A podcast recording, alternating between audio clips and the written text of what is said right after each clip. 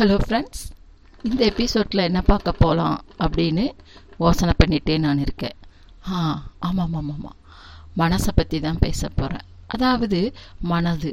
மனது அப்படிங்கிறது வந்து எப்படின்னா அப்பப்போ மாறுற ஒரு இதுதான் மனசு. சரிங்களா? இந்த நம்மளுக்கு வர்ற கஷ்டமெல்லாம் எப்படி வருது அப்படின்னா நம்மளுடைய மனசை பொறுத்து தான் அந்த கஷ்டமெல்லாம் பெருசாக சிறுசாங்கிறது நம்ம தீர்மானிக்கணும். ஓகேங்களா? இப்போது பார்த்தீங்கன்னா நம்ம மனசை நம்மளை விட நம்மளுக்கு எதிர்படுறவங்க தான் வந்து அதிகமாக தெரிஞ்சு வச்சுருப்பாங்க. எப்படி அப்படின்னு நீங்கள் கேட்குறீங்களா இப்போது நீங்கள் ஒருத்தருக்கு ஏதோ ஒரு உதவி செய்கிறீங்க ஏதாவது ஒரு அவங்க தேவை அப்போ நீங்கள் அவங்களுக்கு ஒரு உதவி செய்கிறீங்கன்னு வச்சுக்கோங்களேன். இல்லை ஒரு நாலு பேர்த்துக்கு ஏதாவது ஒரு தன்னால் முடிஞ்ச ஒரு கைகாரியம் செய்கிறீங்கன்னு வச்சுக்கோமே அப்போவே அக்கம் பக்கமெல்லாம் இருக்கிறாங்க என்ன சொல்லுவாங்க தெரியுமா? சே அவனுக்கு பெரிய மனசுப்பா அப்படின்னு பேசுவாங்க. அதே சமயம் ஒரு சின்ன தவறு செஞ்சாங்க கூட அதாவது உங்களை அறியாமல் ஒரு பிழையோ உங்களை அறியாமல் நடக்கிற ஒரு இதுக்கும் கூட உங்களோட மனசை வந்து அடுத்தவங்க தான் பேசுவாங்க. என்ன சொல்லுவாங்க அவன் சரியான இந்த மனசு பிடிச்சவன்ப்பா. அதனால தான் இப்படி நடந்துக்கிட்டான் அப்படின்னு சொல்லுவாங்க. அப்போது இந்த மனதானது அதாவது நம்மளுடைய மனதை வந்து அடுத்தவங்க தான் வந்து நிர்ணயிக்காங்க.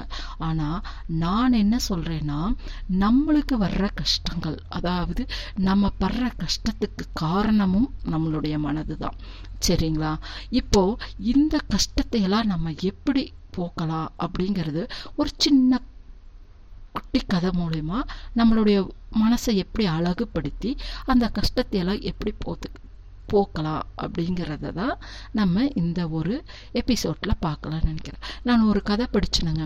அந்த கதையை தான் உங்ககிட்ட ஷேர் பண்ணிக்கிறேன். ஓகேங்களா? இப்போது கதைக்கு போகலாமா ஓகே.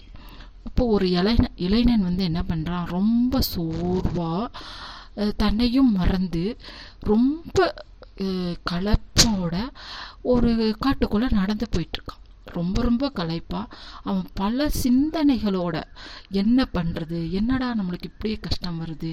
எங்கே எப்படி எது எடுத்தாலும் நம்மளுக்கு கஷ்டமாகவே வருது. என்ன அப்படின்னு சொல்லிட்டு அவனுடைய நடக்கும் அந்த விஸ் வேகத்தை விட அவனுடைய மனசு பார்த்திங்களா?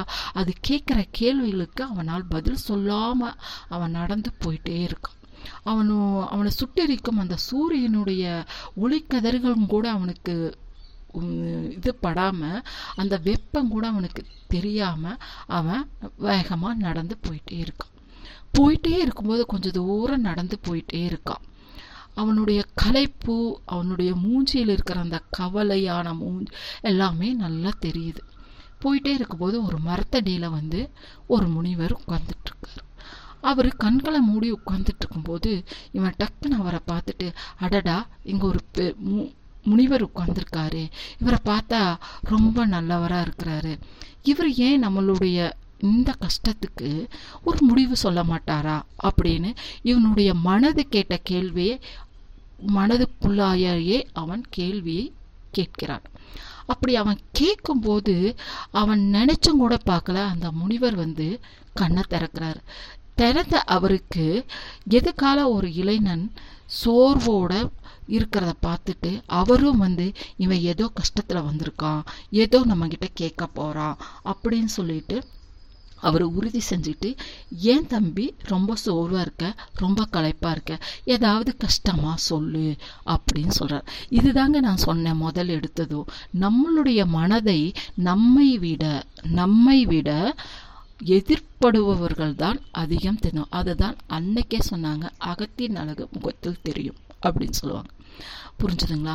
இப்போது அந்த முனிவர் கேட்ட உடனேயே இவன் தயங்கி தயங்கி நிற்கும்போது சொல்லு தம்பி உனக்கு என்ன கஷ்டம்? சொல்லு அப்படின்னு சொல்கிறார் அதுக்கு அந்த இளைஞன் சொல்கிறான் என்ன சாமி நானும் சின்ன வயசுலேருந்து ரொம்ப பாடுபடுறேன். ஆனால் கஷ்டமே தீர மாட்டேங்குது எதை எடுத்தாலும் கஷ்டமாக இருக்குது ஒரு தொழிலுக்கு சென்றாலும் கஷ்டம்.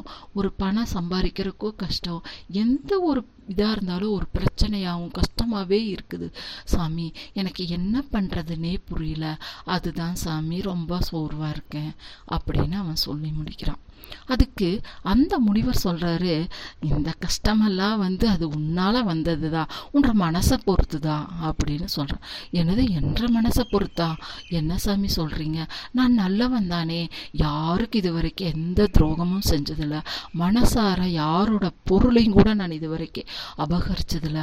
மனசார ஒருத்தருக்கு இந்த கெடுதலும் கூட நான் நினச்சேன். அப்போ இருக்கும்போது ஏன் சாமி எனக்கு வந்து இந்த மாதிரி கஷ்டம் வருது? அப்போ கேட்டானா நீங்கள் என்னங்கிறீங்க உன் பண்ணுற மனசை பொறுத்து அப்படிங்கிறீங்க.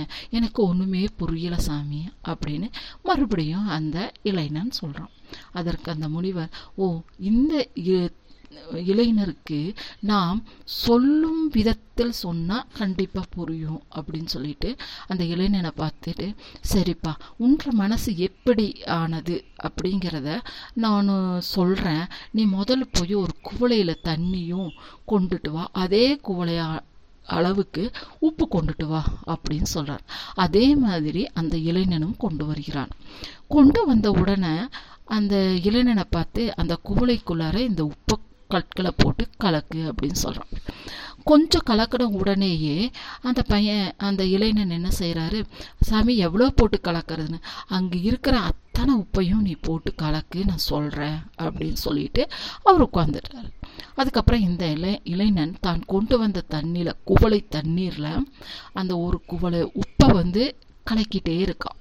ஒரு குறிப்பிட்ட அதாவது ஒரு அரை அளவு ஒரு அரை பகுதி தான் கலத்திருப்பான். அந்த தண்ணியில் அதுக்குள்ளார அந்த உப்பானது அடிபாகத்தில் அப்படியே படிமானமாக இருக்குது. கொஞ்சம் உப்பு இன்னும் அவன் கரைக்காமல் வச்சுருக்கான். அப்போது அந்த இளைஞன் வந்து சாமி நீங்கள் சொன்ன மாதிரி கலக்குனா கீழே தண்ணிக்கு அடியிலையும் அந்த உப்பு நின்றுக்குது கொஞ்சம். அப்போ ம இந்த உப்பும் மிச்சம் இருக்குது ஆனால் கரைய மாட்டேங்குது. நீங்கள் என்ன சாமி? நீங்கள் எப்படி சாமி? இதுவும் கூட உங்களுக்கு தெரியாதா? ஒரு குவளை தண்ணியில் ஒரு குவளை உப்பை கலக்க முடியுமா? என்ன சாமி நீங்கள் அப்படின்னு அவன் அந்த இளைஞன் முனிவரை பார்த்து கேட்குறான் அதுக்கு அந்த முனிவர் சரி மறுபடியும் நீ ஒரு குவளை உப்பு எடுத்துட்டு வா அப்படின்பது என்ன சாமி இந்த உப்பே கரையிலைங்கிற? நீங்கள் மறுபடியும் எடுத்துட்டு வா. நான் சொல்கிறேன் நீ எடுத்துட்டு வா அப்படின்னு அந்த முனிவர் சொல்கிறார் சரி சொல்லிட்டு அந்த இளைஞன் மறுபடியும் ஒரு குவளை உப்பை எடுத்துட்டு வர்றான். இப்போ அந்த உப்பை பார்த்துட்டு அந்த முனிவர் என்னங்கிறாரு இந்த உப்பை வந்து பாரு எதுக்கால இருக்கிற அந்த குளத்துல கொண் தண்ணி இருக்கா அப்படின்னு. ஓ இருக்குது சாமி அதெல்லாம் நிறைய இருக்குது அப்படின்னு சொல்றான். அப்போ அந்த குளத்துல கொண்டுட்டு போய் நிற்கார அப்படின்னு சொல் குளத்துல இந்த ஒரு குவளை உப்பை கரைச்சிட்டு நீ ஒரு குவளை தண்ணி மூந்து குடிச்சிட்டு வா. அப்போ உன்னோட உனக்கு நான் விட சொல்கிறேன் அப்படின்னு சொல்லிட்டு அந்த முனிவர் சொல்கிறார் அதே மனிதி அந்த இளைஞனும் போய் அந்த குவளை ஒரு குவளை உப்பை அந்த குளத்திலே கரைக்கிறான். கரைச்சிட்ட உடனேயே அவன் என்ன பண்ணுறான் அந்த ஒரு குவளை தண்ணியை மூந்து குடிக்கிறான். அந்த தண்ணியானது அவ்வளோ ஒரு சுவையாகவும் ஒரு இதாகவும் இருக்குது. அதுவும் இல்லாமல் அவன் நடந்து வந்த களைப்பாலையும் முதல் குடித்த அந்த கரிசலான ஒரு உப்புத்தன்மையுள்ள தண்ணியை குடிச்சதாலேயோ என்னவோ அவனுக்கு தாகம் அதிகமாக இருந்தது. எனவே அவன் என்ன என்ன செஞ்சான்னா அந்த குவளையில் மறுபடியும் கொஞ்சம் மோந்து குடித்தான் குடிச்சிட்டு அந்த முனிவர்கிட்ட வர்றான். வந்துட்டு சாமி நீங்கள் சொன்ன மாதிரி நான் செஞ்சுட்டேன். அப்படி. அப்போ தண்ணி மோந்து குடிச்சிங்களா? அப்படின்னு கேட்குறாரு முனிவர். ஓ எனக்கு தாகம் தீர நல்லா இருந்துச்சு சாமி. அந்த தண்ணி நான் நீங்கள் ஒரு குவளை தண்ணி தான் மோந்து குடிக்க சொன்னீங்க. எனக்கு கொஞ்சம் தாகமாகவும் இருந்தது தண்ணியும் கொஞ்சம் சுவையாக இருந்தது. அதனால் நான் வந்து என்ன பண்ணினேன் இன்னும் கொஞ்சம் தண்ணி மோந்து குடித்தேன் சாமி. இப்போ ரொம்ப சந்தோஷமாக இருக்குது என்ற களைப்பெல்லாம் போயிருச்சு சாமி அப்படின்னு அந்த இளைஞன் சொல்கிறான் இப்போ புரிஞ்சிருச்சா? உன்ற மனசு எது?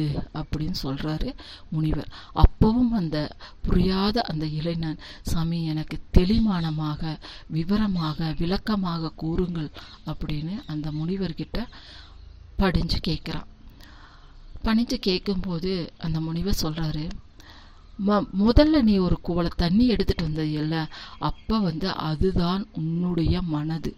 குறுகி வச்சிருந்த. சரியா? அப்போ அந்த ஒரு குவளை தண்ணிங்கிறது ஒன்று உன்னுடைய மனசு. ஒரு குவளை உப்புங்கிறது உன்னுடைய கஷ்டம். அதாவது ஒரு குவளை தண்ணீரில் வந்து ஒரு குவளை உப்பானது கரையாது. அதாவது நீ குறுக்கி வச்சிருக்க. உன்ற மனசை வந்து குறுக்கி வச்சிருந்தப்போ அந்த ஒரு குவளம் உப்பானது கரையலை.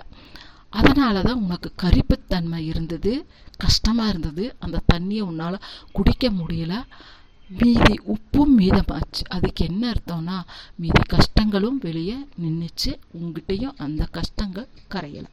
ஆனால் குளம் குளம் அப்படிங்கிறது உப்பு உன்னுடைய விரிந்த மனது.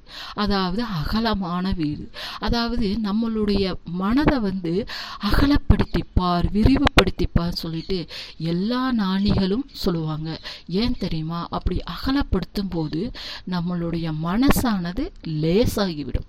அப்படி லேசாகும் போது வரும் கஷ்டமெல்லாம் இலகி போடும். ஓகேவா? கரைஞ்சிரும். அதனால தான் உன்னுடைய மனசு வந்து ரெண்டாவது குளம் மாதிரி விரிஞ்சு பார் அகலைப்படுத்தி பார் அப்படிங்கிறதுக்கு தான் உன்னுடைய மனசை வந்து குளத்துக்கு உப்பிட்டு நான் அங்கே போய் குறைக்க சொன்னேன்.